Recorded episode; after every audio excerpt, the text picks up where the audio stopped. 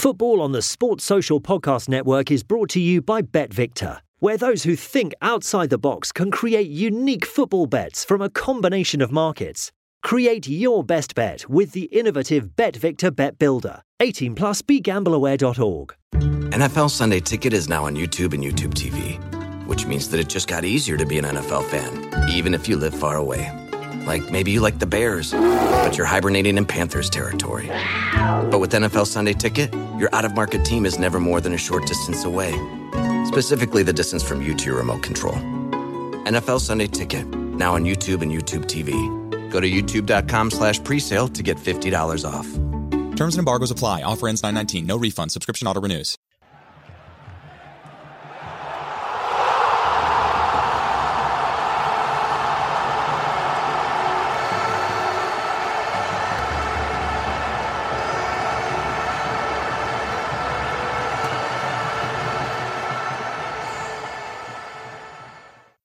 Back to From the Stands. It's episode 25. In 2020, we promised you more guests, and we've got some great ones in store today. We're very fortunate to have been joined by fellow members of the sports podcasting community, the VAR at the Bar podcast. Chris and Dan have hosted the show since April 2020, which focuses primarily on football in England. So, from the Premier League to the FA Cup, the pod takes us through all the unique elements that football in England is famous for fans, culture, and of course, VAR. As the name suggests, the lads are no strangers to recording the old podcast at the bar, which makes for a very honest and warming listen. With lots of opinion, analysis, and great banter, it's our delight to welcome the boys on the show this week. Welcome, Chris and Dan. Thank you, Thank you very much for inviting us. Yeah, welcome, guys. Welcome. Welcome, welcome, welcome. It's uh normally so Ben, we've only recorded one podcast actually in person, haven't we? So all of our podcasts literally have been via the internet. So it's it's quite a weird world we're all living in here, but it's nice that we're still able to do this. Yeah, we've only done one. I don't know about you guys, but yeah, we've we've only done one sort of together, and that was the Lauren Peck interview we done. So mm. that's literally the only one we've done uh, together. So everything else has been done over Skype or Zoom. Well, we we've only done I think two together. I think it was we started off recording at the bar. I think we managed two or three episodes yeah. before we were locked down. So needs must. Bad timing. Bad timing. Yeah, and that's that's the, that's the thing, isn't it? I think like moving forward, it would be amazing, I suppose, if like the restrictions were lowered, like the tier restrictions were lowered, so that you could like maybe have like do a record a podcast in the garden and like make like a makeshift bar or something in your garden. You you could somehow like do a VAR at the bar from home kind of thing, but yeah, all you need is a few cans of beer and you're sorted then, aren't you? Really? That's it. that, that was the vision. Solves any problems. that's it. That's it. So uh, obviously, so you two have like you, you guys created the show uh, a while ago now. Uh, we thought it'd be a good idea for all of us to sort of co slash cross host this episode. Obviously, we're all big football fans. Both of you guys, obviously, like like your Premier League as well. So I assumed you watch this week's games. Uh, certainly did, yeah. Excellent, excellent. Uh, so I suppose we better just start off with the with the games on the weekend. So on Tuesday, well, sorry, this week, midweek games. We've got games uh, coming up this weekend as well. So we had Sheffield two, West Brom one. Uh, I don't know if anyone saw that one. That was a pretty standard fixture, Ben, as we call it. Yeah, I mean, who would watch that one? Let's be honest. it's not a particularly um, attractive fixture, but Sheffield, obviously, are they going to get relegated? I mean, it doesn't look good for them, doesn't it? Uh, Chris Wilder's men. No, it's not looking good, is it? I mean, what, how many points did they have at Christmas too?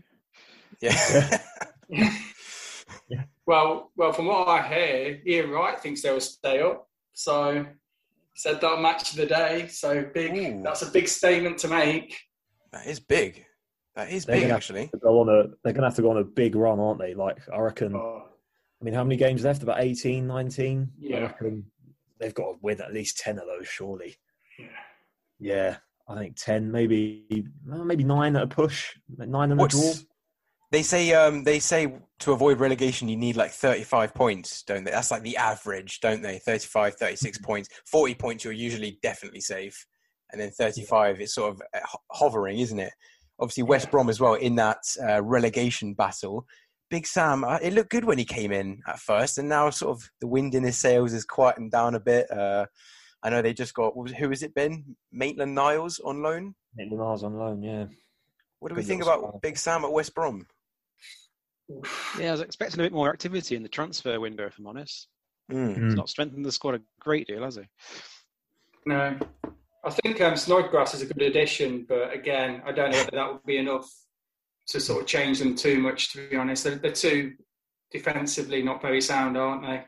Yeah, yeah. it's not it's not a classic Big Sam team, is it? Because when he went to Palace, I remember he had he had like he bought that um, Milivojevic and he made them quite strong with physics. He had Benteke up front, Zaha and mm. people like that, but he's not really got that X factor player at West Brom like he had at Palace. No. I think that's hurting them a yeah. bit. Say like I think as well. Yeah, they've got a striker as well. They're a I think realistically, you know, look, looking at the quality of football in the Premier League, you know, they are really a championship side. You know, they're they're in a league of giants. Let's be honest. So for them, each week getting you know, vital points, like one point here, one point here, uh, it, it, means a lot to them. But I think uh, we always say this every year, don't we, Ben? Because I, I, would say Leeds have been the exception this year, the, the team that were promoted from the Championship. But it is hard to sustain that level in the Premier League for 38 weeks, isn't it? Mm. Yeah. yeah, especially a team coming up as well. You know, because West Brom are the typical yo-yo team, aren't they? Yeah. I mean, every every time you see the championship table and it's 35 games in, you see West Brom top, you're like, oh, here we go again. yeah. Same with Fulham, isn't it, as well? Yeah. Yeah. I think it would be uh, it would be nice to see like a Middlesbrough or something go up. You never sort of they always hover as well. Derby, Middlesbrough, and you get yeah like a Swansea or a Norwich. Brentford. Uh, Brent. Nice. That's a good shout. Another London club. Yeah. Mm. Yeah, I think if Brent, think... if Brentford went up, that would be what a record number of teams in the London teams in the Premier League. I think yeah. so. If, if Fulham stay up as well, actually, that'll be six or seven, maybe. Yeah, London clubs. That would be a big, wouldn't it? Yeah. Brentford's got a new stadium, hasn't it? Mm. They have, yeah. It, it looks quite, um, it looks quite nice actually from the outside. It actually looks really nice, but uh, I think they've called it just the Brentford Community Stadium or something boring like Waiting that. for a sponsor.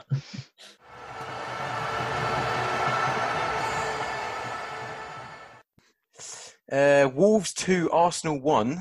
This was quite interesting. I was expecting Arsenal here to get a result. Wolves obviously depleted without Raul Jimenez. Does anyone know when he's coming back? Is he going to come back? yeah. Don't know. They've not really spoken much about him, have they, to be honest? I know he they showed pictures of him. Was he watching a match a couple of weeks back at Molineux? Yeah, that was like that, the last you heard from it. So I don't know. Had a lovely scar on the side of his head that day. I remember as well because yeah. he'd shaved his head obviously, and you could see a mm. great big fat yeah. scar. And obviously, uh, Wolves playing Arsenal. It was against Arsenal last time that he got injured. So yeah, so Wolves got the win. Bit of a revenge win, it seems. Um, has anyone got any sort of Arsenal players in their fantasy team? I had Smith Rowe. Oh, he, he's he uh, he's had a bit of a, a sort of breakout season, isn't it, for Smith Rowe? Yeah. yeah. it's exciting. They call him the Croydon De Bruyne, don't they? Yeah, I like that. I don't, I don't, know whether that's a bit of a bad luck omen, maybe. See how unpopular uh, Croydon is when Emil Smith Rowe is their like number one hero. I was glad Arsenal lost that because you could you could always uh, you could always rely on David Luiz to make make a mistake. do you think that do you think that was a penalty, Chris and Dan? Do you think it was a penalty the the Wolves one? I'll let you answer it first, Dan. yeah, with, with, these ones, uh, I have a little bit of sympathy where it's, it's accidental, in my opinion. But mm. at the same time, he's nowhere near the ball. I'd put it in the clumsy category. Mm. So um, you deserve everything you get when you defend clumsily in the box. Right it's, it's, it's tough this year. We were just saying it, Ben, weren't we? Like, it's becoming like the lines are becoming so blurred now, literally and figuratively. You know, in, in VAR, like wh- where where do you drop the line? You know, I think it was Ings trying to get the equaliser the other day for Southampton, where it's what his fingernail or his finger or something is just over the line, but his feet and his body are behind the are behind the player, behind the defender. So the rules are changing all the time. It's mad, isn't it? I mean, the way I think about it is obviously that Marsh, um, the other guy who found Martial for Southampton, he did a mm. very similar thing to what Luiz did. Mm. And he's now had his rescinded, but Luiz hasn't. So there has to be a bit of consistency, in my opinion, with that. Mm-hmm. I think the rule also says that um, if you make an, a, an attempt to play the ball when you make a foul, it's a yellow card, not a red, yep. because right. you know double jeopardy. But then if you don't make an attempt, it's obviously a red card. So then you could easily just come in and swipe someone and win the ball, but it will be a, um, a yellow card. But then you can just clip someone without without kind of trying to play for the ball, and it's a red. So I, I don't really see the the logic in that. To be honest. Yeah, they've made a mistake with that rule. The, the, red card should be hinged on the intent being to take the player out in, mm. with it without wanting to take the ball. Mm. They just want to take the player out and stop the goal scoring opportunity. If it's an accident, I think they yeah. need to take a view on that. It shouldn't be a yeah. if it's a complete accident and it's innocuous. Mm. Also, I thought um, there was this double jeopardy rule as well that they were taking out that you don't you're tending not to give a red card and a penalty as well. I was I always thought that they sort of took that out now of the game a lot more now. Well, it's, yeah. like, it's like Ben just said, yeah. If, if they're making a challenge where they're trying to take the ball, that's where that comes in. It's only a yellow. Because I remember, I think there was a game, I think it was Arsenal Bayern, like a few years ago, where that rule was really kind of. Um, they didn't bring it in then, but it was that rule was being spoke about being brought in. I think Shes, I think Szczesny played for Arsenal at the time, and he got sent off. It was early in the game, and Bayern went on and won like I think it was three or four nil. And I think since then they've kind of looked to change that rule, but it's still a bit, yeah, still a bit wishy washy for me. You just say that about so many rules. I think that's the problem, isn't it? Yeah. Mm. There's so many rules that are wishy washy at the minute. Yeah, yeah, it's, it's hard to but, keep up. Yeah. But we were just we were saying, weren't we, Ben? Because you know, credit where it's due to and respect to the other leagues around the world, La Liga and Bundesliga and the Serie A and obviously the French league. But the Premier League is is the best league in the world in terms of the most. It's the most established. It's the most viewed. Uh, financially speaking, I think it creates the most revenue. Why aren't we getting this right? You know, we're setting examples for the rest of the world, and it's like they can't get these decisions right. And it, and you know, if you look at the table, obviously, you look at United and how you know it's affected them. Uh, how many penalties do they get, and how how is VAR actually affecting the game in the you know the bigger picture? Because smaller teams aren't really benefiting from it, are they? Yeah, I'll, I'll be honest. This might be a bit controversial, but I think VAR gets a hard rap. I think a lot of the problems we're seeing is because of the rules. It's the mm. rules that are being applied. Yeah, VAR is just a tool to help them apply the rules, but the rules themselves yeah. is the problem, in my opinion. Yeah, I, I, do think as well, Dan. They don't. The, the refs still don't have the um, the sort of balls to sort of maybe look, look at the T monitor enough, and maybe mm. even still stick to their original guns. Yeah, I just feel that it's a lot of a fallback for refs to have as well, and that a lot of decisions that they just go right. Then VAR says that, so I'm just going to go with that. So I don't want to get lambasted by the fans or by the FA for doing something wrong. Yeah, and I think that's where a referee really sort of has to do their job, you know, which is to officiate the match rather than sort of, like you said, take the side of, of the, you know, the, the video assistant referee. So it is difficult. Uh, but I just hope that VAR can be integrated into the game so that the game can flow and we don't have these three or four minute breaks, you know, go the ref going over to the monitor and, you know, players surrounding the ref and this sort of thing. It's, it just breaks up the game and just ruins it. Um, but it's just how it's implemented. Yeah, it's got totally it's got to be implemented right, isn't it? Because I think the offsides have been the toughest one to kind of establish because it's so annoying if you if you celebrate a goal and then you know your your, your toe or like a fraction of your body's outside. You know, obviously if it's clear, you kind of know it's clear. You know, I, I remember a few years ago. I don't know if um, Chris and Dan you remember, but uh, Azpilicueta scored against Cardiff, and he was about three, four yards. Like, oh, it was yeah. blatantly offside and Neil Warnock was fuming after the game, understandably so. But you know, VAR just it clears that up easily, you know. But it's just the, the tight ones that you just think oh, should goals really be disallowed for that. It's when they start bringing out the lines, and you know when you're watching a live game and they're bringing out the lines, and you're like, oh no, you know what's going to happen here, yeah. you know, and you just think that that's no enjoyment there, is it? It's meant to be clear, a clear and obvious error.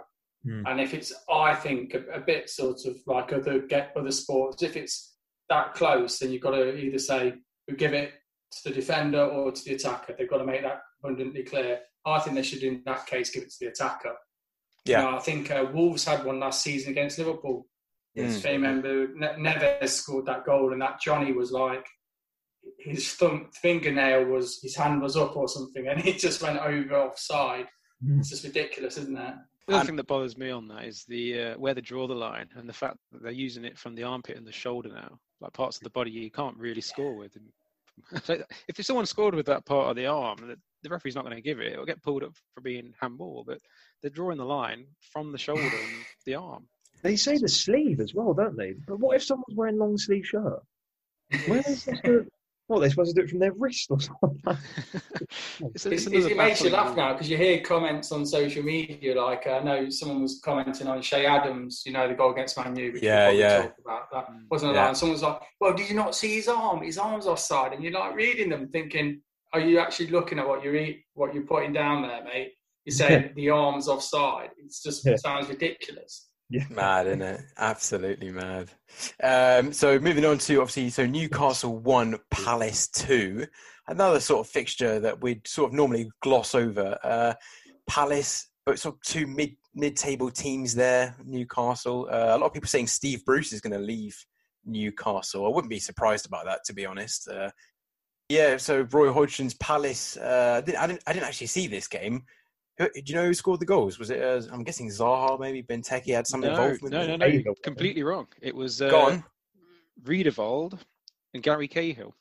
Oh, Gaz, ex Chelsea player there. um, yeah, like Gary Cahill. Well, that's, that's a that's a sort of sort of good result for Palace, and obviously the big game this weekend that we can't avoid: Man United nine, Southampton zero. I can't believe I'm sort of reading that out loud.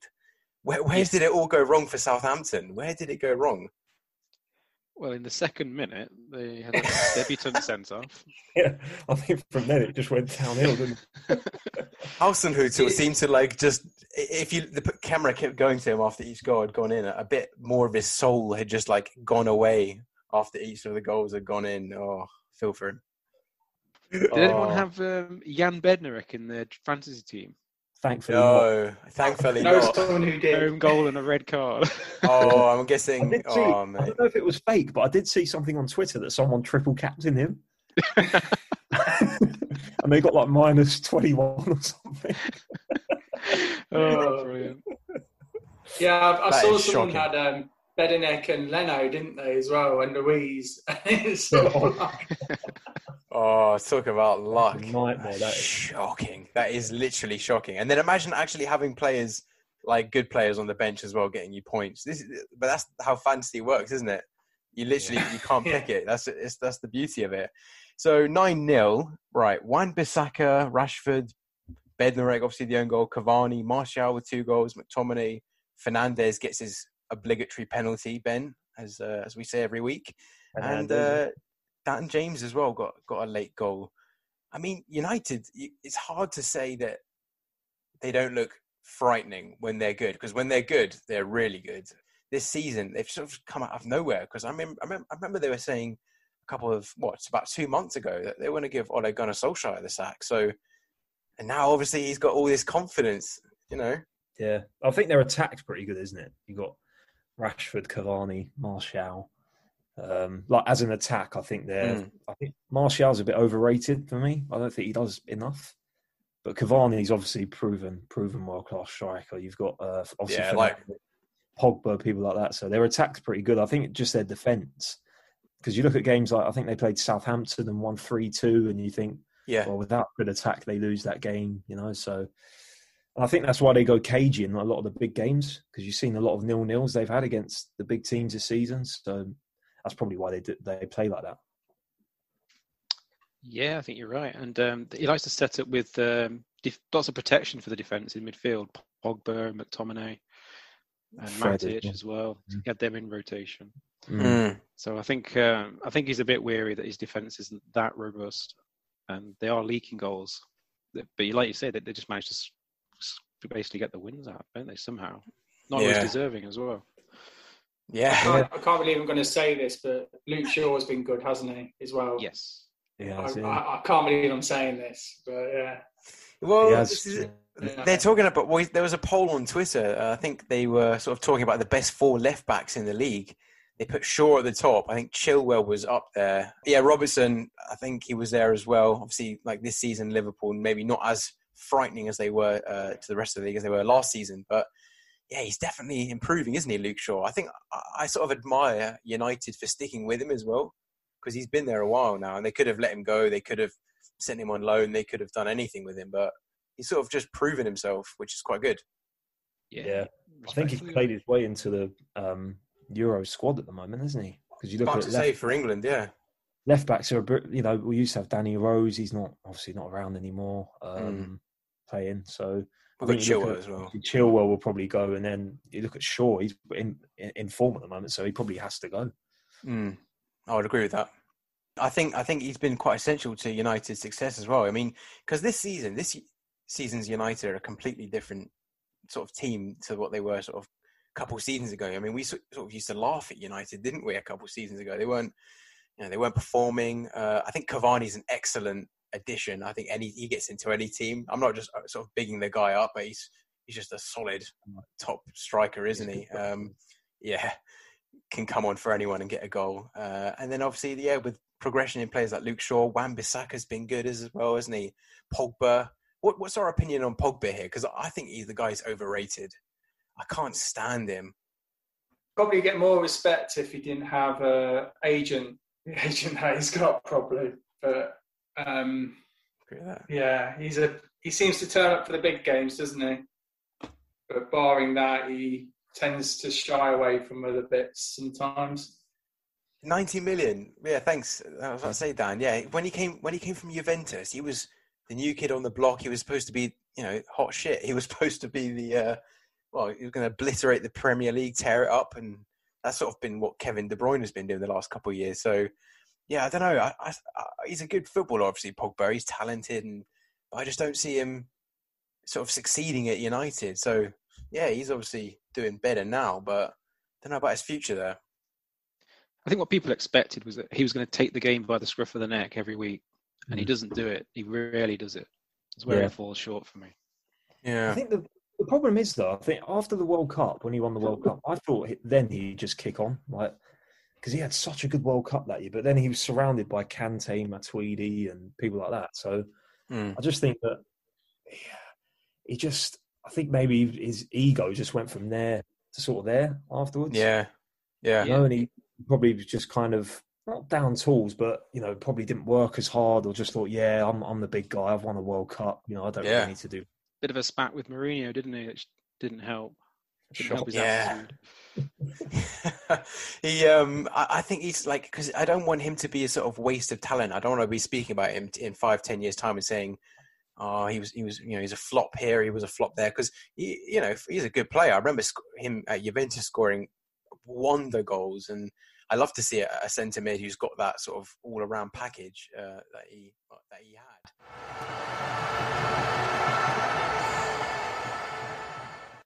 Burnley nil, Man City two, the other Manchester team that looks set poised to win the league. That was a sort of easy win for them. Uh, Burnley been sort of putting up good fights against big teams, haven't they, recently? I think Man City though, I feel like they play Burnley six times a season. Like they just every week you look at the pictures and you see Man City are playing Burnley. like, come on, they, have had a nice ride recently, Man City, haven't they? They've had a really nice run of games. Mm. Burnley just they don't really spend much, do they? And Dyche, Dyche has done a really good job there, to be fair. But you just feel like all those all those clubs that sort of sit, you know, from tenth to fifteenth every yeah. season, it might get quite boring as a fan. I don't, I don't know. I, I just find it a bit. I'd rather them be in like a re- relegation, but at least, like at least then there might be a change, and then you get someone in. Like at least you're on the edge of your seat, kind of, oh, it's a must-win game. When you're thirteenth with eight games to go and you're ten points above relegation, is there any point in the rest of the season? and that is such a you thing to say. Like, I, I can't. This is uh... you like Burnley, though, haven't you? Because they always start the season so badly, and then everyone goes, "Oh, they're going to go. This is going to be the season. They're going to go down." And then they suddenly come out with just some weird and wonderful results for them, don't they? Yeah. Did you see? Did anyone see the, the press conference that Dyche gave the other day? By the way, I had a chance yet. I know it's been trending though, hasn't it? Yeah, he was, oh, the, that was so funny. Like, yeah, he, he said he likes to be compared to uh, Triple H. I think that's the, the WWE wrestler or something. right. I don't know. Uh, no, he's a funny guy, isn't he, Dyche? I think he's, he's really down to earth. And every sort of he's a really he's a real professional, and I like that uh, in a manager. He's I think he just does the best with what he's got. I think any other manager probably couldn't do what he does with Burnley. Like uh, he, has got you know not the best players to hand, uh, Jay Rodriguez and sort of. I mean, I know he's got like James Tarkowski, who's good, and obviously Nick Pope's a fantastic goalkeeper as well. But um, yeah, he, he sort of exceeds expectation. So for them to sort of retain you know, staying in the Premier League and getting sort of between that 10th and 15th role, that's, that's good for a club like Burnley. Yeah. How about seeing Dyche as Newcastle manager? Yeah. That uh, would go, would that go down well? Yeah, Not I mean, those fans. yeah, I mean, struggle to think what yeah Newcastle want, but from Bruce to Dyche, I don't think that's a. that's, that's really moving sideways. That's not. yeah, that's that's just going there, isn't it?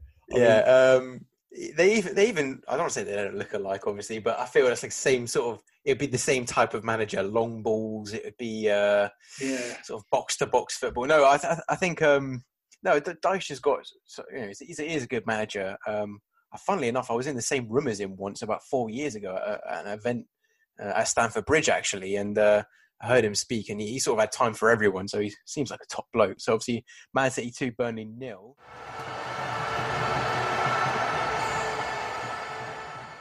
Leicester City 2, Fulham nil. Did we all watch this one? See the highlights at least.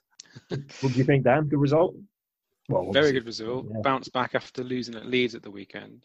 Mm. Uh, it was a good performance. So they're on the front foot from the start. Very hmm. creative. Mm. Fullbacks push well forward again, and then in the second half we controlled the game without necessarily having possession the whole game, which is mm. what Rodgers has really improved on this season compared to all his stints at all other clubs. Leicester are really good without the ball, I think Rodgers deserves a lot of praise for that.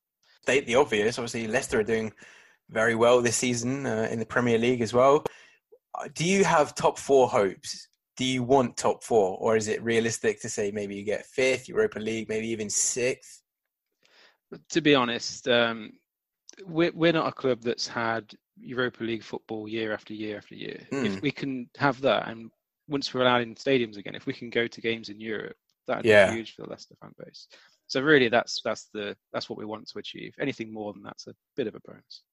Because I remember, obviously, Leicester. Sorry, man. I, was, I remember Leicester as well. Obviously, like um, I think it was last season, or maybe even this season in the Europa League. You you did quite well. I think you beat Braga like three 0 and then four 0 after. Four yeah, yeah, smashed them. Yeah, four 0 So uh, yeah, obviously you've got the goals in you, and obviously proving that you can take on European opposition and. Uh, do well. So obviously, good luck to Leicester in in sort of Europe as well. Um, Maguire and obviously Chilwell left, and I think that's been um, kind of understated a little bit because they were sort of key, not key players, but they were sort of um, big players for you guys, weren't they, for Leicester? Yeah. I know you got good money for for them, but kind of to lose kind of two of your best players from from the team, and you just seem to have. it just seems to have been a natural sort of replacement, like Fofana and I think Castagne you've bought as well. Yeah. So what do you make of the, the recruitment? Uh, it's well? just, I think it's unparalleled, really. No one mm. recruits better than Leicester at the minute. Mm. Um, we had Jonny Evans at the club before Maguire left, but then we also brought in Soyuncu, mm. who was a fantastic player last season, and then Fofana this year, who's already shown that he's a top-level Premier League player. Yeah. Uh, Castagne's coming, like you say, he hit the ground running from the first game. He looks like a Premier League player straight away. Mm. Uh, James Justin's emerged as well uh, yeah. fullback on the other side, whose improvement has been unbelievable this year. So yeah, I don't know. I don't know how they do it. But every player they buy, they play a really important role in the team, and they shine. Fair play to Leicester as well, because when you won the league in yeah. 2016, obviously it was a real outsider, and uh, like some clubs probably would have, if that happened to other clubs, they probably would have thought, "Oh, we've won the league, we'll take off foot off the gas a little bit." But Leicester haven't really, really done that. I know initially it was tough because Ranieri left, Shakespeare come in, but sort of now since Rodgers has come in, he sort of wants to take Leicester back to maybe not win the league, but compete for the top four. And the fact you're in the top four again this season, with it kind of buries the myth that Europa League football is a bit of a hindrance on a team. I think. Leicester, they're, they're very ambitious. Uh, the owners, especially, they've always been very ambitious. When they took over, they said they wanted to win the Premier League within five years. It's unbelievable they actually did that from mid-table in the Championship. But oh. they're um, they're serious businessmen, and they, they they really do put a lot of investment into the club. Um, the recruitment has been amazing. And they've made no secret that they want to be playing in Europe. They want to be competing for trophies, and obviously mm. that's transcended to all the fans. It's a great club to support at the minute. Also, on, on behalf of all Chelsea fans, we're so happy you won that league. well, it's, it's thanks to you that we did. Yeah. that was all against. This is true. The fact, you, the fact you just kept Tottenham at bay was perfect. you enjoyed that a lot. yeah, that that was really good. Ranieri, yeah. class for him. Yeah, and it was it was so charming with all his uh, interviews with the media throughout that season. It, it wouldn't have been as hmm. special mm. if we did it with any other manager. You can't understate his yeah. role at all. dilly ding, dilly dong. you gotta love it. You gotta love this guy. So likable. So likable. Obviously, so Leicester two, Fulham nil. Yeah, I, was, I mean Leicester. You've got you know the, the players you know need, needed to sort of do well. I mean, you've got a great goalkeeper in Schmeichel as well. Obviously, Vardy's being out at the moment.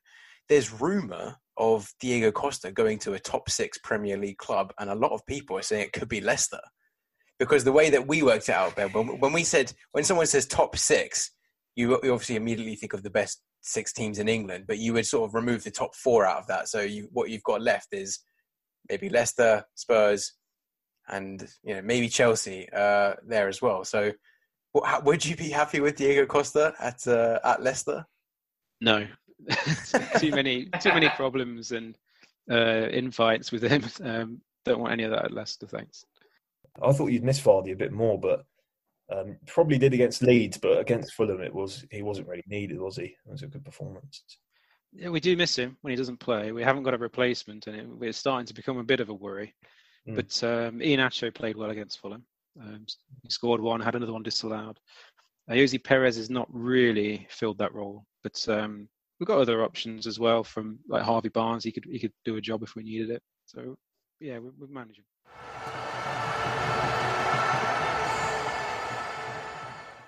Leeds one, Everton two.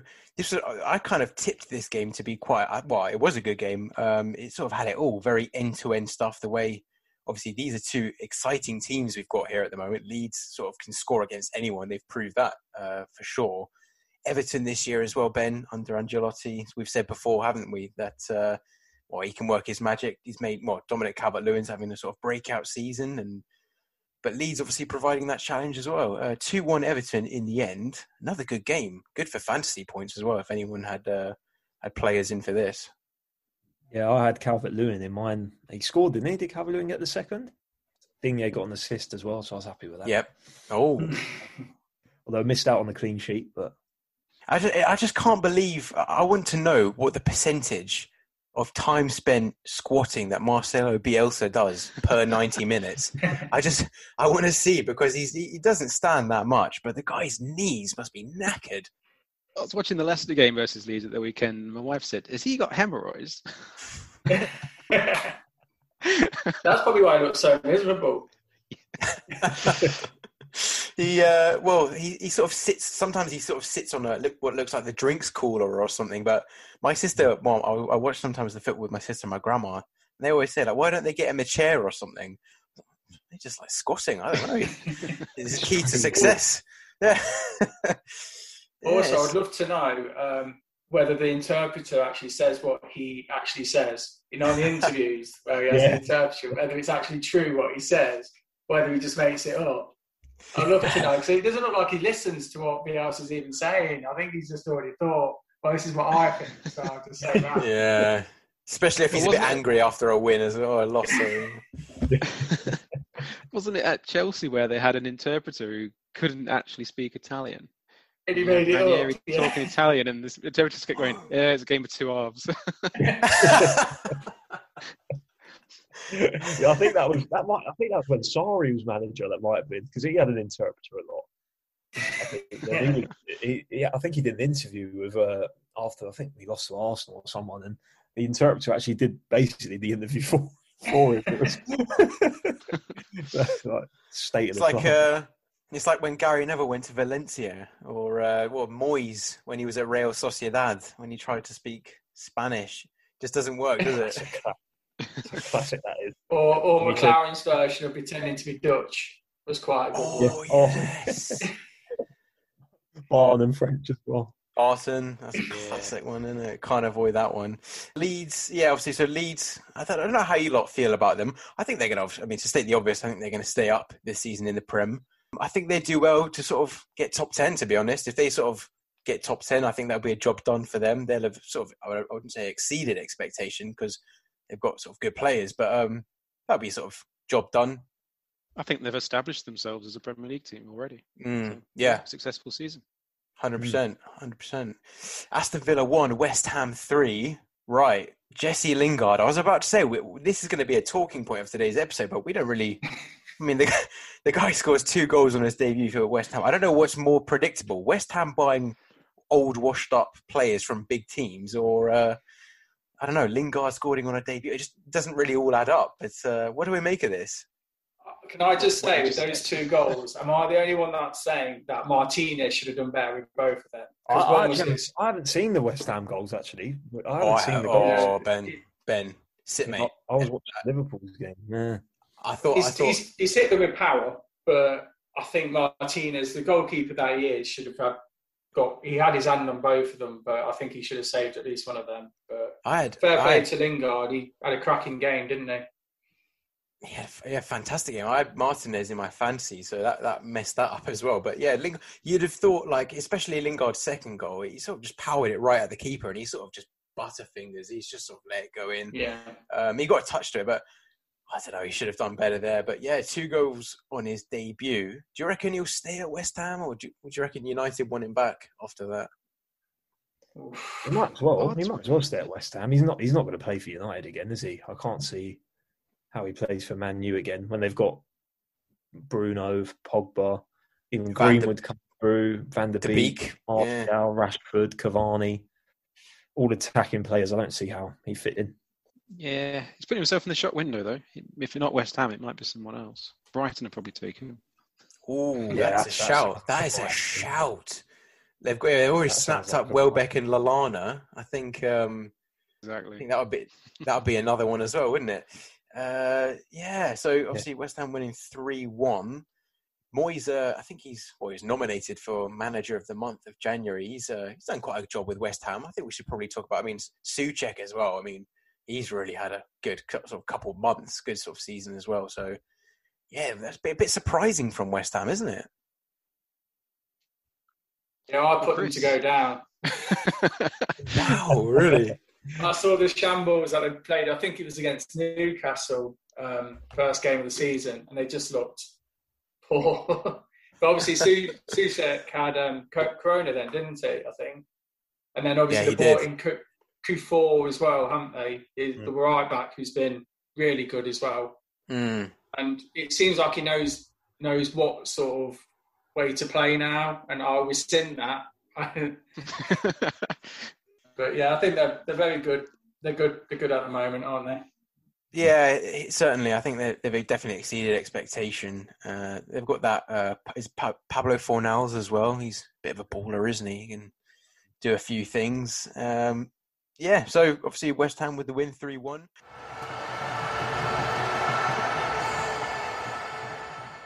Now I've got, got to talk about this, Chris. I'm sorry about this, mate. Ah, Liverpool no, nil. No, it's a good talking talking point for people, isn't it? right, Liverpool nil, Brighton one. Where did it go wrong? What is your analysis of this? They didn't get started, did they? But first of all, Brighton played excellently. They defended resolutely. They attacked. They, they weren't afraid to attack in numbers. Mm. there's no. I think they just got outplayed every area of the pitch, and it's concerning because seeing the same sort of thing with Burnley was a lot more of a different game. Obviously, they were banks of banks of four, but Brighton mm. defended in that similar type tact, and we did, and Liverpool just can't seem to break that break them down, and it's concerning because obviously the, this is what used to be their stumbling block about three years ago. Yeah. So I can see the match against Man City.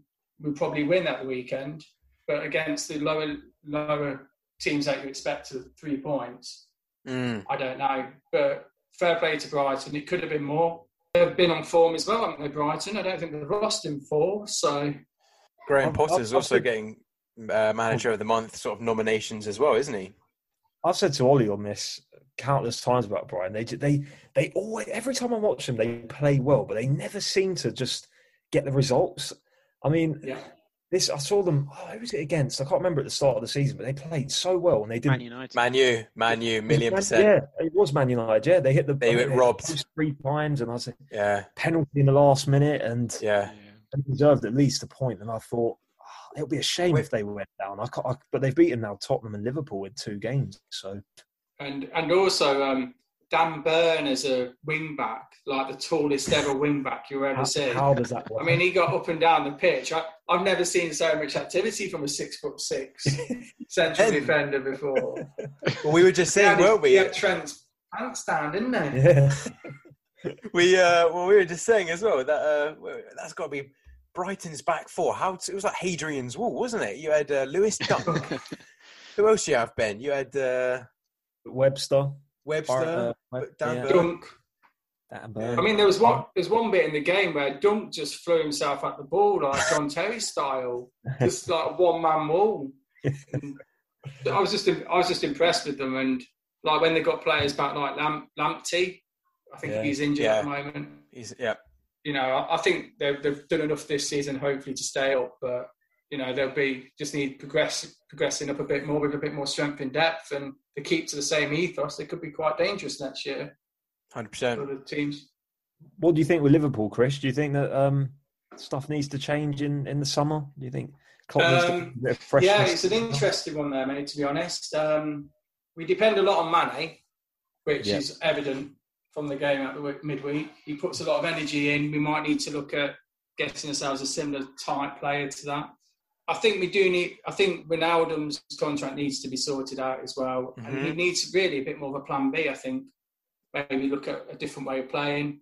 There's been massive holes with strength and depth as well um, in certain areas. You shouldn't be moving midfielders into defensive role, central defender roles. I mean, I think we had we've had Fabinho doing it, and now Henderson, and that just disjoints totally the way that we play. So yeah, Mm. It's just interesting, like you said, when you see sort of Henderson playing centre back, and like you said, it does expose your midfield a little bit as well. Obviously, Liverpool are a class team, and they've got obviously squad, uh, sorry, bench depth as well. So yeah, it is a bit weird. And like you said, Brighton are a bit of a giant killer. Like they turn up against the big clubs, and I think mm. that I don't, I don't, I'm not saying they should be feared, but I'm like, it's not a game that you should just take for granted. I think Brighton are always going to turn up the heat. They've got Trossard, they've got I mean, I know he's he's uh, in his sort of late latter stages in his career, but Welbeck is perfectly capable of scoring goals. They've got Lallana now, obviously Lamptey when he's fit. So yeah, they've they've they've got a team there, uh, Brighton, and obviously Graham Potter's getting the most out of the players that he's got available. So one thing that does surprise me with them is um, Mat Ryan leaving. Mm. Um, I think yeah. I, I found that was a bit of a shock one, but I guess that's internal politics because I thought it was he made a few mistakes, but he wasn't due to be sort of loaned out to be sitting on the bench at Arsenal. I thought I thought it could have probably worked his way back into the team. But mm. so he's a player.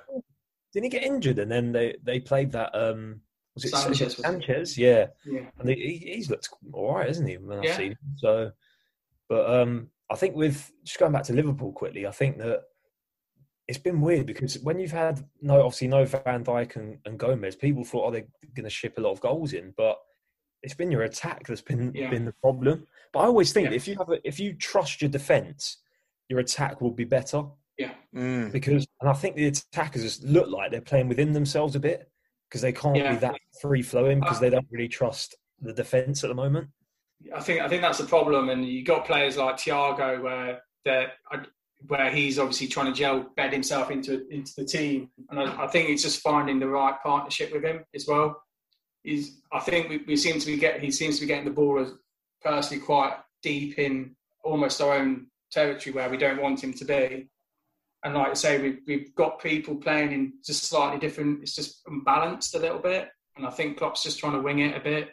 I would have personally played, play, always played two defenders, even if you know like that new lad that stuck the Turkish guy probably would have started him, but instead of Henderson and put Henderson up in midfield. But obviously, and, uh, you just got in uh, someone else from Preston as well. Who was that? Yeah, Davies. Ben Davies, Davies, yeah, for about five hundred grand. Yeah, yeah, I know. It's an interesting one. He's a left footer. I think I think Matip's probably on his way out now by the sounds of things because yeah, he just gets injured too much. And, he, he, um, watch watch he'll go to a team like Galatasaray or somewhere in Turkey. like it's so typical, like of a 32, 33, like exactly. I think we do need some more. Um, Origi just doesn't seem to be. He's off form. Whether he just doesn't play enough, he's not sharp enough, but he just doesn't look quite quite right. Could sort of say the same sort of a Shaqiri, but mm. again, they're, they're fringe players, so you've got to think about what you want to do.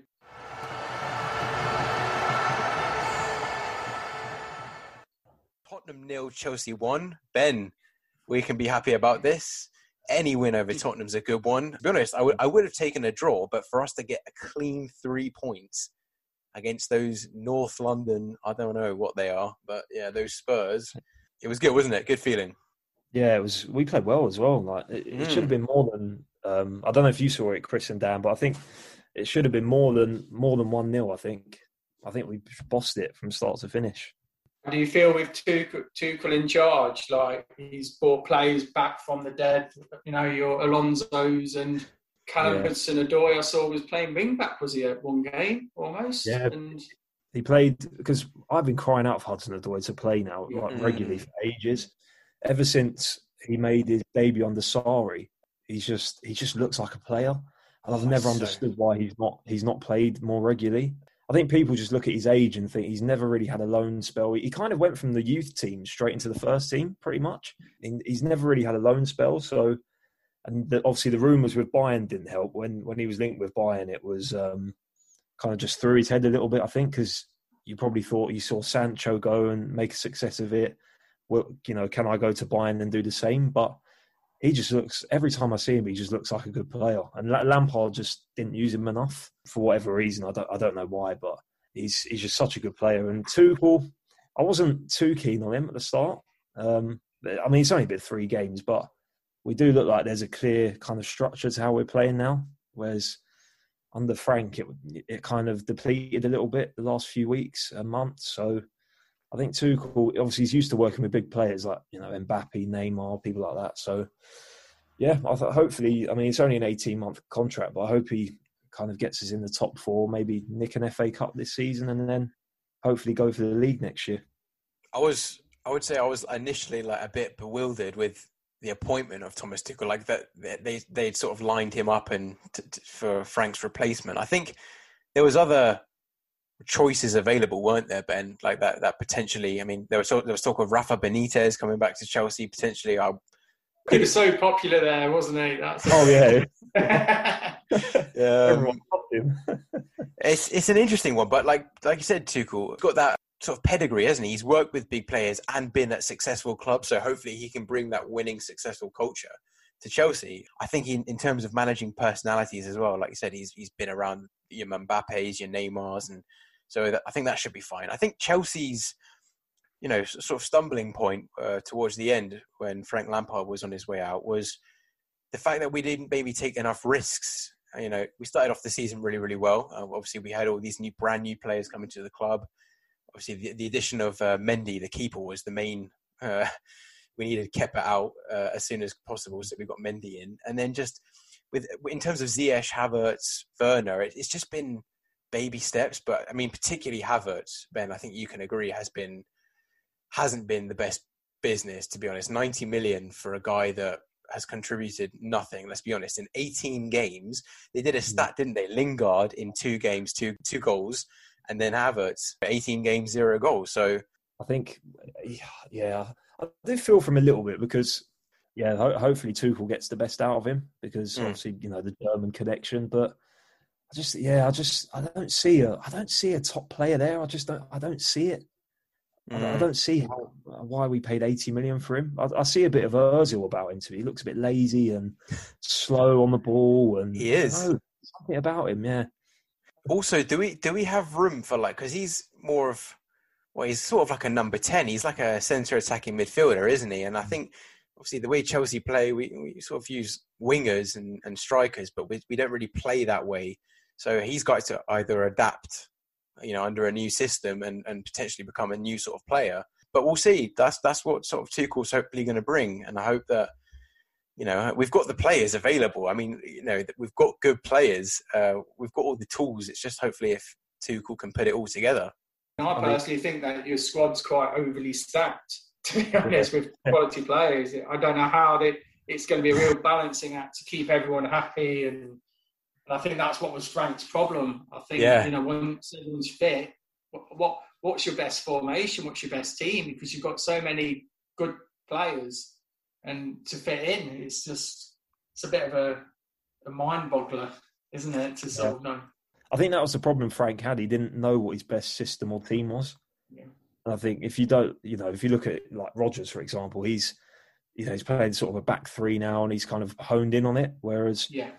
Frank was kind of chopping and It was four three three one week, and it was a back three the next. It was four yeah. two three one, four four two. You know, it was yeah. like can constantly chopping and changing. You don't mind the odd game if you think that you're going to exploit a team playing a certain way, but when you're doing it a little you know too much and you're not sure what your best system is, I think that's a bit of a concern.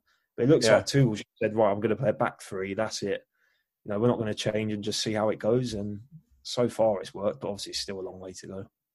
Can, before we move on, um, what did you think of the treatment of Tomori? Because I thought he was a quality player, and I was quite surprised that he went to AC Milan. And obviously, I, I mean, I don't know if you saw his uh, stats on his debut, but he's just mm. been immense when he was there. You know, the yeah. first game he played for Milan and I thought he's really good, and then he just seems to be frozen out. I mean, has something happened behind the scenes? Do you think with that?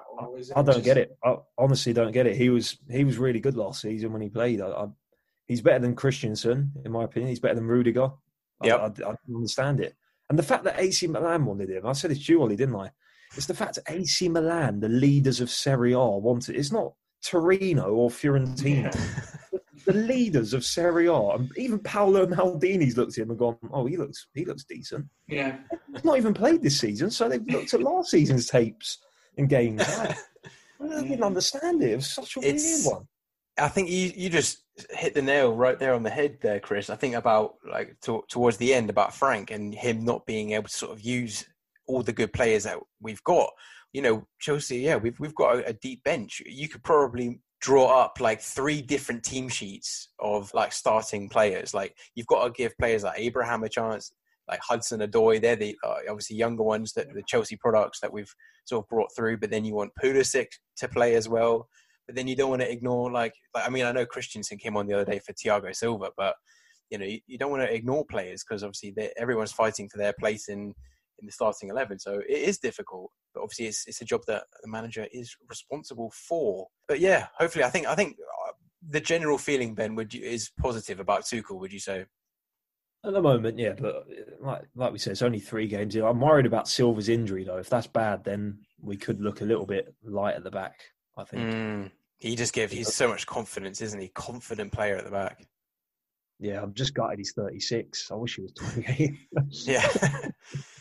Well, as I said, I don't, I don't, I don't think he would have had that injury if he was ten years younger. Because and and I, and I don't say that like that's just something that comes with age. Like naturally, I think he's got his stretch, doesn't he? He's gone. Thank God it's not his hamstring or his ACL, or was it his hamstring actually? No, but I thought it was his hamstring. I think it's his thigh or quad thigh. or something. Yeah, mm. thigh. That's that's usually not too serious, but yeah, hopefully it's not a tear or anything like that because that that yeah. could be a while. Yeah. Especially with Atletico around the corner.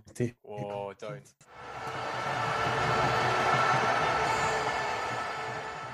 First, lads, uh, just to quickly sort of do an upcoming FA Cup predictions. Let's have a look at the games coming up.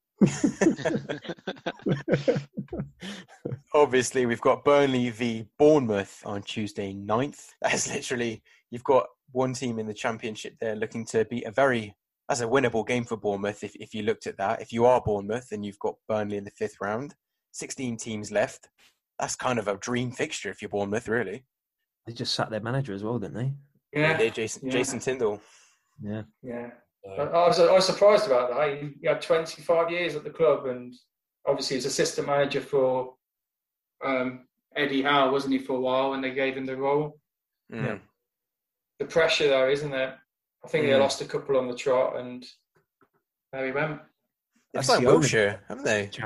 Yeah, they did. Yeah, I think the owners in the championship just want instant sort of promotions, yeah. don't they? They don't give managers time. It's like Watford, they're the worst. Like they, they could be top after like 20 games and be like, oh, we've lost a few games. Let's get rid of the manager and get someone else in.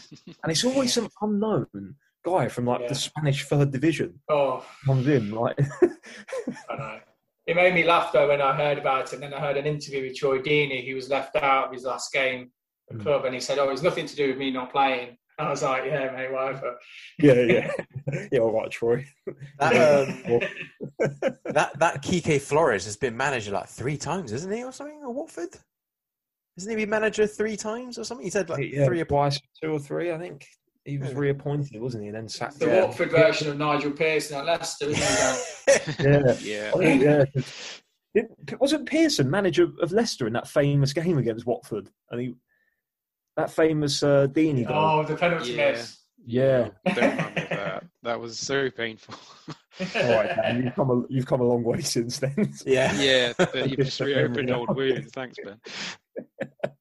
I still Those think that days. one of my best, um, one of the best things I've ever seen Pearson did did as manager of Leicester was when he attacked. Uh, was it him who attacked James McArthur? Yeah. Uh, yes, it, yeah. I think it was. Yeah. Yeah. And I think yeah. that Watford Leicester game, I think um, Vardy and Kane were on the bench, weren't they? yeah. Oh wow! Yeah, Harry Kane and Jamie Vardy on the bench. Yeah. That's mad. wow. Leicester would cr- absolutely cream Watford. Yeah. Vardy Kane up front. That is. Oh man, those were the days. So obviously Burnley and Bournemouth there. Well, I mean, you'd say Bournemouth that's a tie for them to win. Uh, oh, tell you what, Burnley probably come through in the end. Won't it? It'll be a boring one on penalties, or they'll win one 0 in the 90th minute. Burnley, won't they? I think Burnley will edge it. Yeah, it, will be it'll be nil nil goes to penalties. Dyche will yep. be playing for penalties from the beginning. I reckon. Hundred percent, hundred percent. Set his stall out. Yeah, Wins the shootout one 0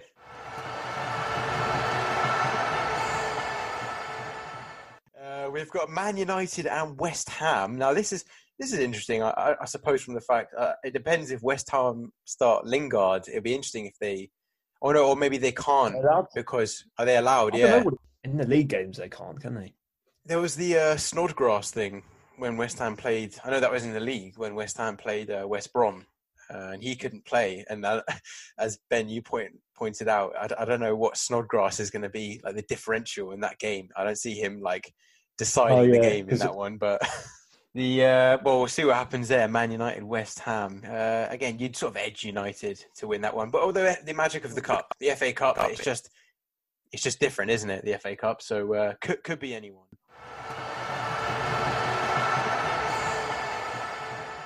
Moving on, we've got Swansea City v Man City. Again, it's a championship side going up against a Premier League giant. I mean, that's obviously got City written all over it. Probably 6 0 will we say? Man City win, definitely. I'll go 2 0. I, think they'll go easy on them. Ooh.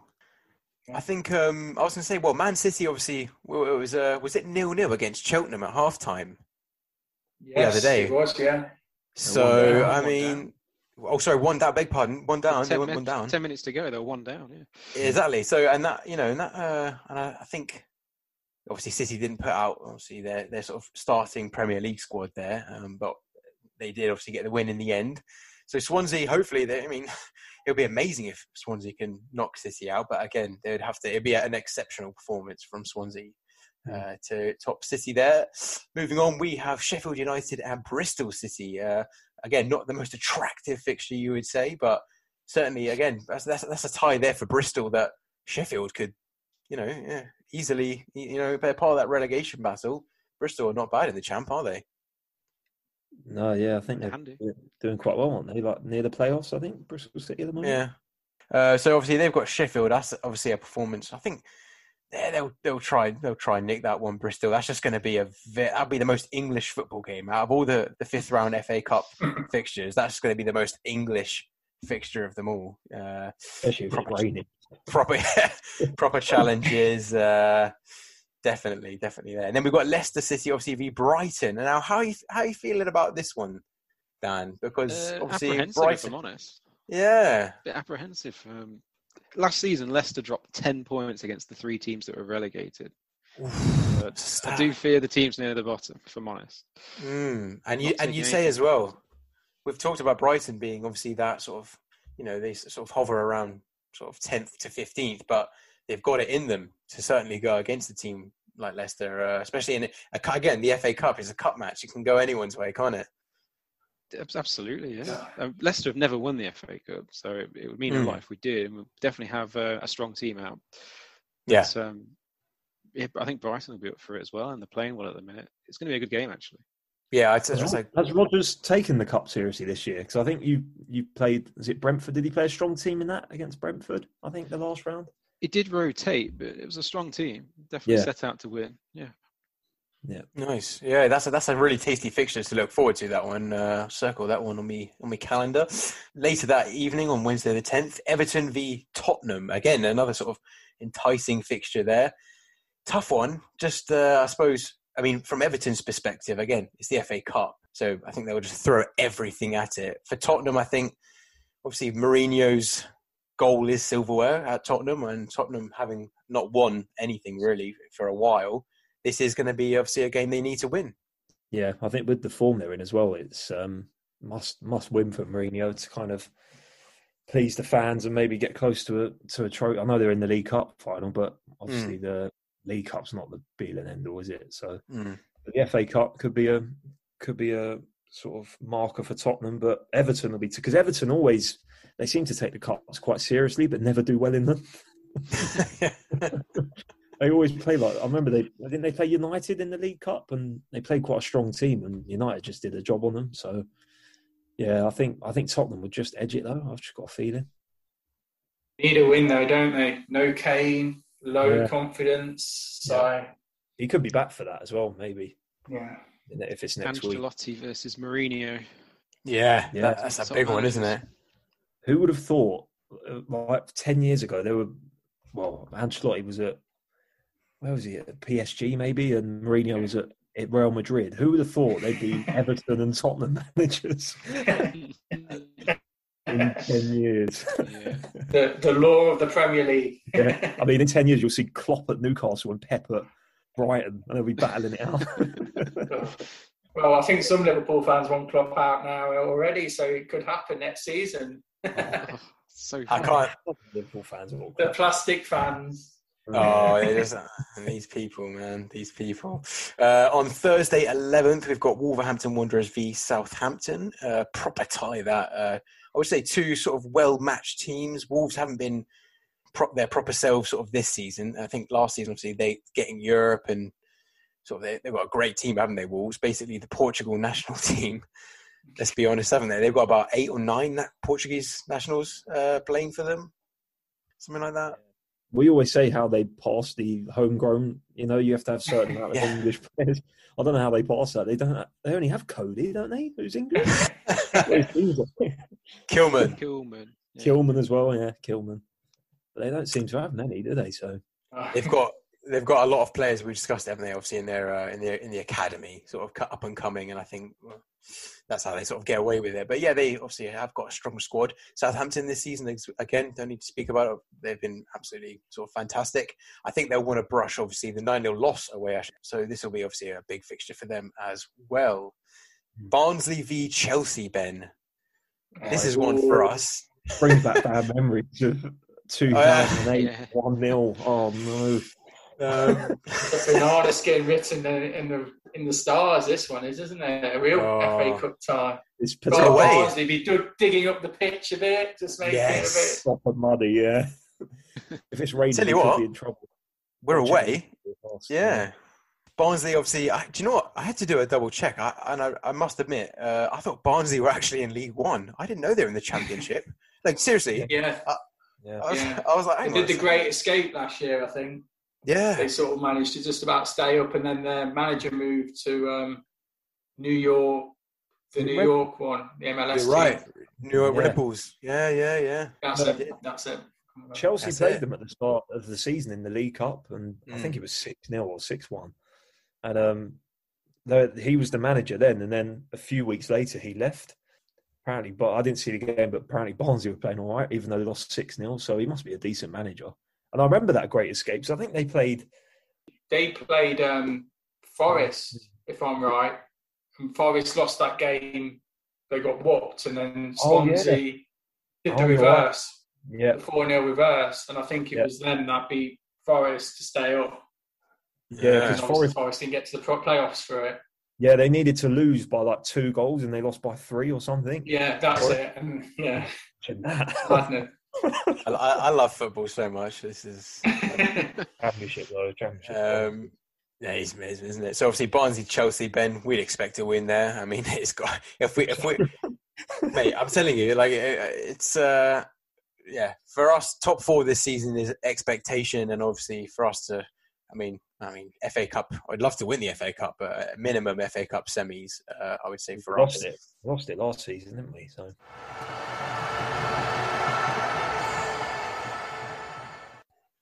The uh, so news gossip uh, stuff that we've been reading in the papers. Phil Neville gone to Inter Miami. Anyone seen this? Yeah, I heard about it. It's an interesting move for him, isn't it? Oh, nice money, payday.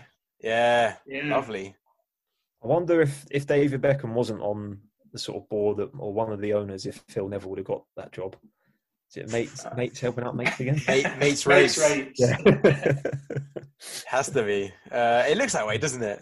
I mean, obviously Phil Neville. I, don't know, I mean, he's, he's his reputation precedes him. I suppose he managed. Obviously, the England women did very very well there. I don't know how that will sort of translate to men's MLS football in the US. I think, uh, well, Inter Miami, they've signed like Blaise Matuidi, and I think, dare I say it, they, they, yeah, Higuain, and there could actually be talks. Can't believe I'm saying this of Messi going to Inter Miami. Pure money move, of course. Can you imagine being managed by Phil Neville, like Messi at, at Miami? Uh, oh, wow. To, to be fair though, if, if uh, Messi went to Inter Miami, he'd be managed by Lionel Messi. So yeah. I think everyone would be managed yeah, by him. You, you don't really well, like Phil never tell him what to do. You just be like, you know who I am, right? Yeah, yeah, yeah. yeah. Yeah. um, but I just well, it's like when Zlatan went to uh, to LA Galaxy. Oh, he ran the league, didn't he? Fifty-four games and fifty goals. The guy just tore it up. He's still tearing it up now in uh, in Milan. He's actually my favourite player. Uh, yeah. Fantastic. Um, unbelievable. Unbelievable, unbelievable. Future of fans in stadiums. I know we sort of touched on it now, but well, let's. I suppose in England, uh, what are what are our hopes for this year? Do you reckon, sort of by October, maybe sort of the beginning of the new season, will we see fans back in stadiums? I'd hope so. to be honest, yeah. um, with the vaccine and everything, and obviously with numbers going, hopefully going down. But but obviously we had this optimism before, so we can't be too rush straight into it because we know what happened when we did it before. So we have to make sure everything's safe and secure to before we can look at that. I think. I think at some capacity, though, but, yeah, yeah. I think at some capacity, Ben. I know you and I spoke a few times about like probably well, they started to do it um, at the beginning of the season, doing the uh, they had 2,000 people at Brighton, didn't they? And then they were doing, obviously, when it, when it was tier three and tier two, we were allowed to have a certain number of fans. So, you know, we, that's something we, that we might see this year. And uh, obviously, I know Ben and I are big fans of our tennis, and now that the, the Australian Open is, is, starting down under, they've uh, they've got fans back there because it's not a, an issue in Australia. But in in sort of Europe, it would be nice to sort of see fans back at some capacity soon because uh, well, fans bring it all to football, don't they? It's the culture, it's everything well, I saw a stat of um, games won. I don't know if you saw it in the Premier League this year, mm. and it's the first ever time the Swing's gone with the away team. Like wow. the last bunch of fixtures, I think there was something like um, set five away wins, and it's just unprecedented. And obviously, it's the fans, isn't it? It just evens the tables totally without playing mm. in front of anyone. Absolutely. Yeah. It does. It doesn't help, does it? And especially teams like sort of Liverpool and um, you know sort of had that sort of atmosphere nearly every game. Kind of, you know, you play play with the crowd a lot, and even yeah. teams like Leicester as well. The crowd helps in when you won the league and stuff. And you know, City it doesn't I wouldn't imagine it affects City that much. You the know, empty had. Yeah, the empty had. Yeah. you, know, you know, and the Man United, it might affect them as well. But I think, yeah, teams like Liverpool and even Leeds as well, it must affect Leeds because uh, imagine yeah. them Sheffield United. Premier League, Sheffield yeah. United, even yeah. Newcastle to an extent. Yeah. So, yeah, yeah, I think it's hopefully hopefully end of this season maybe is at a push. It would be nice to see something say at yeah. Wembley for the FA Cup final, or you know something for for the finals.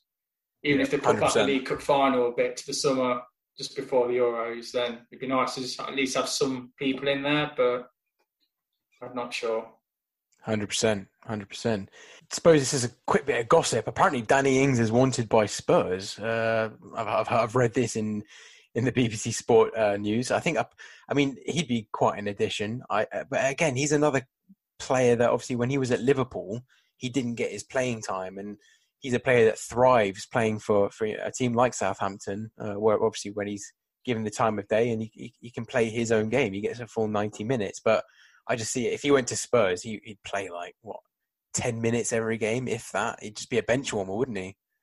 That's that's the problem, isn't it? When you've got Harry Kane in your team. You're yeah. if you're a striker going to Spurs, you're only you know you're going to sit on the bench. So it's um it's a tough sell, isn't it, to get a striker in for Tottenham?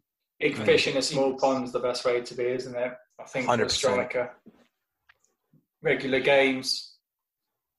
I don't it's think Ings would go anywhere to sit on the bench now, not at this stage of his career.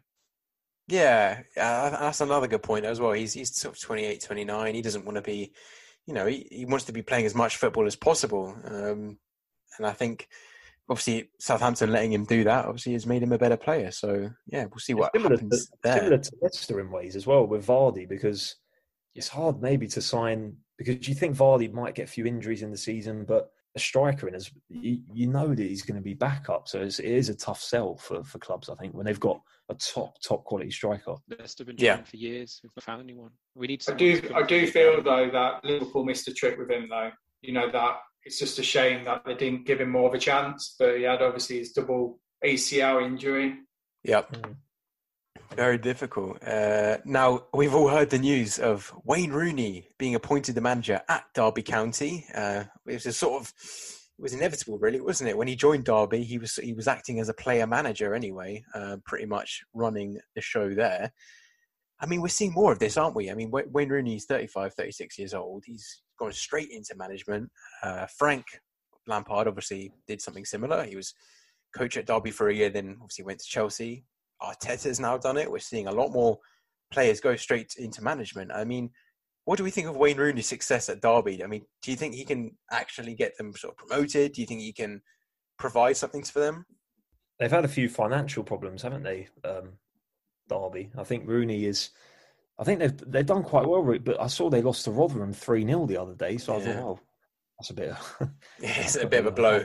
But yeah, but um, I think he won like four in a row or something. He kept four clean sheets as well, which pretty impressive. So he, he does look like he's got a good football brain. Um, mm-hmm. So see, see, how he goes at Derby. Yeah, yeah. I think as well. He's just again another sort of England legend, isn't it? It's a uh, a player that you know. Would you you wouldn't maybe say no to him managing your team because obviously he's been that successful as a player not not to say it will definitely translate as a manager, but uh, he's got a, a winning uh, culture about him, and I think that's what obviously they're looking for. So apparently, also Dele Alli to PSG. I've seen this written down as well. I mean, this is an ongoing thing. Dele Alli situation at Tottenham. Uh, don't know if anyone's sort of seen the uh, what's the documentary Ben called Spurs documentary. All or nothing. All or, all or nothing. Yeah. All or nothing. I mean, what do we yeah, think about Dele Alli? Yeah. yeah. Well, in that documentary where he was talking about how to brush his teeth, bragging about microwaving some baked beans. I mean, how's that guy going to survive in France? that that'd be a documentary on its own, mate. It'd be like a Mr. Bean type movie. Yeah, like that. Dele's travels in uh, Paris, just following him around. Oh. Dele learns it French. Yeah. That could be an interesting five part.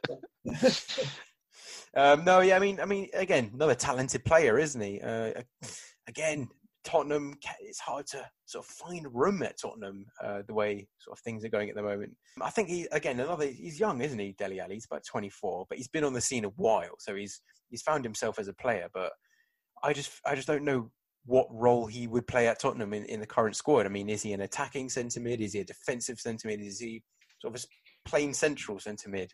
It's hard for him to find that spot. Yeah, I just don't think he's going to get any game time with Mourinho there, if I'm honest. Yeah, yeah. I think I'm not being bad, but his best performance I've seen in players against Marine. And I mean, you know, not with all due respect to those lads. No, no, they yeah. put up a great fight, but you know, that's all I've seen him playing in like the last year and a half. So. Fair. Once his mind's made up on the player, it's hard to change, isn't it? Yeah, Mourinho, exactly. So I mean, to be fair, to be fair, the Ndombele was a bit of an interesting one, wasn't he? The way he put him down, but I don't know whether that was a sort of I'll put him down to build him back up type, or yeah. not sort of I'll put mm. you down to get you to leave sort of thing. Yeah, yeah. this is true. Yeah. Oh yeah, yeah. Quality. It's quality actually. Yeah, very quality. Uh, says here, John Terry and Patrick Vieira are among the contenders for the Bournemouth job. Obviously, we spoke about it earlier. The sacking of Jason Tindall. Apparently, Lampard's been tipped for this as well. It's quite a. Um, I, I don't know what to say. It's, it's quite a good club to go to. They're they're they're a club that's got a, lot, a sort of lot of um, what's the word I'm looking for? They've got a lot of like followers basically. They've been in the Premier League a couple of times, and they're a team that need a good manager to sort of take the helm. So John Terry, I don't know if that'd be a good appointment. Obviously, being assistant manager of Villa, don't know how he'd uh, do it at Bournemouth. They need, I think they need someone with a bit of experience in the Championship, as in experience recently, not like mm. a Tony Pulis or someone like that. That is just, or an Alan Pardew that they would just dig out from like his successes five years ago. Yeah, yeah. Um, to to steady the ship, but again, it's all about getting the right man in, isn't it? And you can just see it on the cards, can't you? That they'll panic and then they'll end up getting some old guy like um, who's gone. Was it Mick McCarthy's gone to like Sheff Wednesday or something yeah, like that? Oh, He's just like yeah. And you're just like, why? Why? Someone with championship experience. Uh, Ten years yeah, that, ago, yeah. Yeah. the, uh, Mick McCarthy was in Cyprus recently. That's a bit, a bit of a culture shock, isn't it? Cyprus to Cardiff. That's it, Cardiff, sorry, yeah. yeah.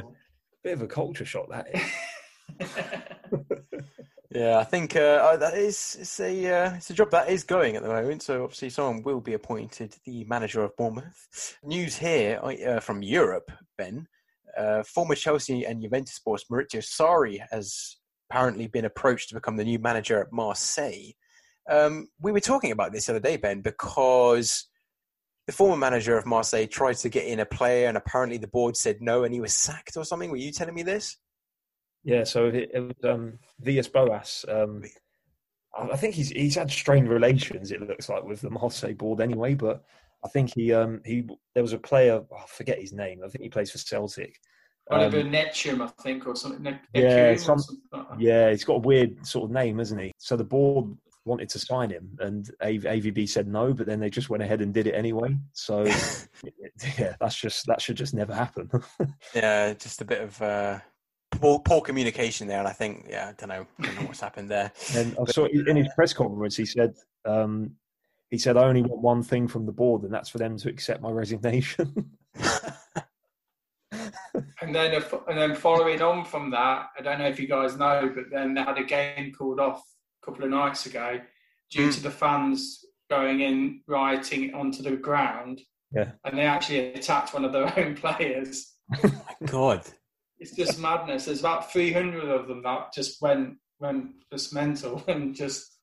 I think I think that's just their culture though there at Marseille. I think it's just a bit of a firecracker of a club, isn't it? They just tend to self-destruct. They're rowdy, aren't they? Yeah, they they played PSG once, I think, and Neymar was getting thrown. All sorts of obstacles were being thrown at him: uh, bottles, paper airplanes, programs, anything. It was it was chaos. I think they suspended the game or something yeah. um, in the middle Mad. of the game. I think they've had a few of them, I'd say. Yeah. Oh, they play at the is it like the Velodrome? I, I can't really Velodrome. pronounce it. That's it. Velodrome. That's it. Yeah, the Euros in France a couple years ago, and obviously, naturally, the French fans are going to go and watch the Euros, and they were. I think it was Portugal played a semi or quarter final there, and uh, yeah, the French fans they're really rowdy, but particularly the Marseille ultras. So you know the uh, the real hardcore Marseille fans, but uh, yeah, rowdy bunch definitely.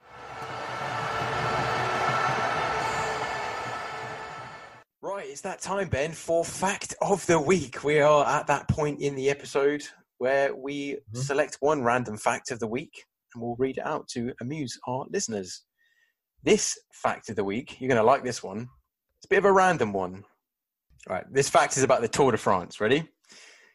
The Tour de France has a lot of unwritten rules, which make for a pretty fun. Uh, for example, if the leader of the race needs to pee or needs to stop or do anything, everyone has to slow down and stop with them. that is a fact. So they, they basically have an uh, unwritten rule where you have a pee break, basically. Yeah, it's an actual thing. Like it, they could be like two thousand people like cycling, and they'll all stop if the leader has to go for a pee. It's, it's the rules. What if they could fake it? Though? If they, if, well, they could fake it, couldn't they? If they're not doing that well, and maybe they see other riders, oh, he's looking a bit quick. They could just nip off and say, "Look, "I need to go to the toilet." No, no, no, but you've got to be in the lead. Oh, I see the leader. Oh, I see. Okay, yeah, you've got to be in the. You can't just be coming in last and say, "Oh, look get everyone to stop." That'd be a bit shit. No, you, you, got, you got to be leading the race uh, to, to, third, to, stop it. If you're third, if you're third and you're desperate, you're just going to power up there. Try oh yeah, obviously. Hold it. I will. I will say this, and it's pretty gruesome, but uh, I think actually a lot of riders just piss themselves because it's like I don't know. It's going to sound gross, but well, I mean, what's at stake for them, really? Uh, okay, you get a bit pissed on you. Like it is gross, but for them, winning a race is more important. And well, the Tour de France is, is mm-hmm. ridiculously tough. Uh, the altitudes they go to and all that, but uh, yeah, it's uh, there's your fact of the day. And Ben, we've got a uh, social media, haven't we? We have, mate. Yeah, Just follow us at, uh, at podcast FTS from the stands. That's at podcast FTS, and my personal handle's at BMJC nineteen ninety six. Yeah, and my personal handle is at Ollie Marlin. That's M A R L I N. Uh, just a massive thank you for the both of you for obviously coming on today's episode. We want to promote your show as well, so please tell the listeners where they can find you. Okay, you can reach us on Twitter. Our handle is VAR at the bar one. Perfect. And uh, for everyone that's listening, obviously, uh, who are football fans or just sport fans in general, go give VAR at the bar a listen. Quite similar to us, they like uh, they like their football, of course. And if you've been listening to today's episode, thank you very much, guys. Again, thank you for coming on. It's been great to sort of have you sort of co-hosting. It's a nice uh, change from our usual our usual podcasting sort of schedule, isn't it, Ben? But uh, yeah, great to get your thoughts on obviously just the week's games and everything. Yeah, thank you. It's been fun. Thank you. Yeah, thanks. Yeah, thank you very much. Cheers. Bye. Have a good one, Cheers. lads. Bye.